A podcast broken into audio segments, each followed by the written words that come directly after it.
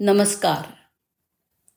आज ऐकूया वीरांगना अंजली कुलथे यांची गोष्ट. मुंबईवरील सव्वीस अकराच्या दहशतवादी हल्ल्याला पंधरा वर्ष पूर्ण झाली आहेत. मुंबईसह संपूर्ण देशाला हादरवणाऱ्या या हल्ल्याच्या आठवणी अजूनही मुंबईकरांच्या मनामध्ये कायम आहेत. त्या दिवशी लष्करे तोयबाच्या दहा दहशतवाद्यांनी मुंबईत धुमाकूळ घातला होता. समुद्रमार्गे आलेल्या या दहशतवाद्यांनी मुंबईतील छत्रपती शिवाजी टर्मिनस रेल्वे स्थानक Nariman House Cama Hospital Leopold Cafe Oberoi Trident Hotel आणि ताज हॉटेल यांना लक्ष करून बंदूक आणि बॉम्बने हल्ला केला. या हल्ल्यामध्ये एकशे सहासष्ट निष्पाप लोकांचा मृत्यू झाला होता तर तीनशेहून अधिक जण जखमी झाले होते. या हल्ल्यात अनेक पोलीस शहीद झाले. अनेकांनी आपल्या प्रियजनांना गमावलं तर त्याचवेळी काहींनी जीवाची बाजी लावून अनेकांचे प्राण वाचवले. या काही जणांमध्ये अंजली कुलथे यांचा पण समावेश आहे. मुंबईवरील दहशतवादी हल्ल्यात अनेकांचे प्राण वाचवणाऱ्या कामा आणि अल्ब्लेस हॉस्पिटलमधील स्टाफ नर्स अंजली कुलथे यांनी एका परिषदेच्या निमित्ताने संयुक्त राष्ट्र सुरक्षा परिषदेत व्हिडिओच्या माध्यमातून संवाद साधला आणि आपलं दुःख आणि भावना व्यक्त केल्या. हल्ल्यात त्यावेळी जिवंत पकडलेला एकमेव दहशतवादी म्हणजे अजमल कसाब. पाकिस्तानी दहशतवादी अजमल कसाबला जेव्हा त्या जेलमध्ये भेटल्या त्यावेळी आठवण सांगताना अजमल कसाबला त्याच्या कृत्याबद्दल अजिबात पश्चाताप नव्हता ना खंत होती असं अंजली कुलथे म्हणाल्या. पंधरा वर्षांपूर्वी सव्वीस अकराच्या रात्री नराधम अतिरेकी अजमल कसाब त्याच्या एका सहकार्यासोबत कामा हॉस्पिटलच्या आवारामध्ये शिरला.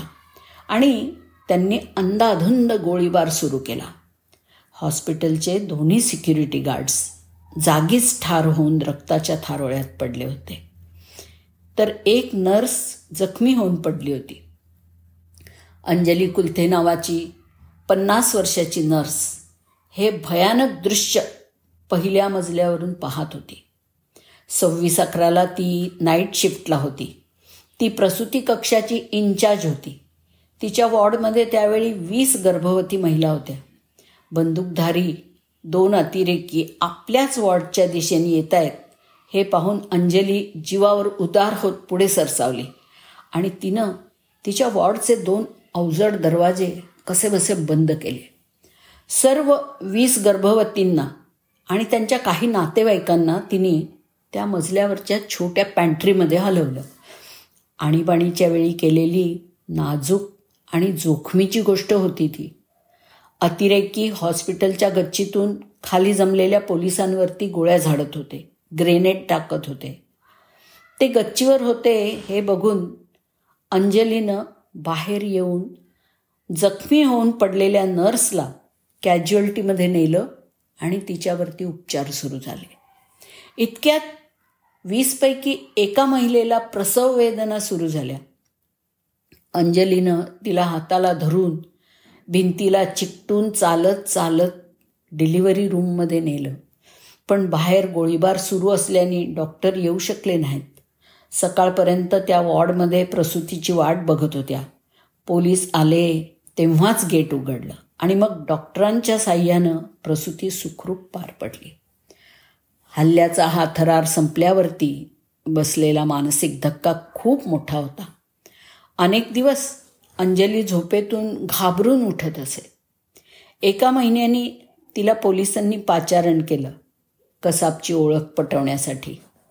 नंतर त्याच्या खटल्यात तिला साक्षीला बोलवण्यात आलं. तिनं कोर्टाला एक विनंती केली माझा युनिफॉर्म घालून कोर्टात येण्याची मला परवानगी मिळावी. कारण त्या भीषण रात्री या युनिफॉर्मवर असलेल्या जबाबदारीची मला जाणीव झाली आणि त्यामुळेच मी हे धाडस करू शकले असं तिचं म्हणणं होतं.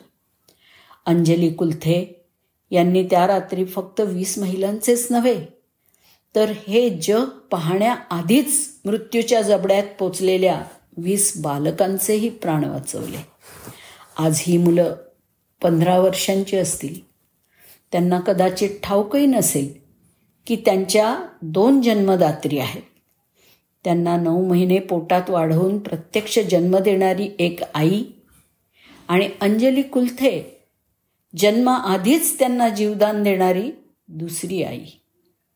अंजलीताई तुमच्या अतुलनीय धैर्याला आणि प्रसंगावधानाला सविनय प्रणाम. वीरांगना अंजलीताई कुलथे आम्हाला गर्व वाटतो तुमचा. धन्यवाद.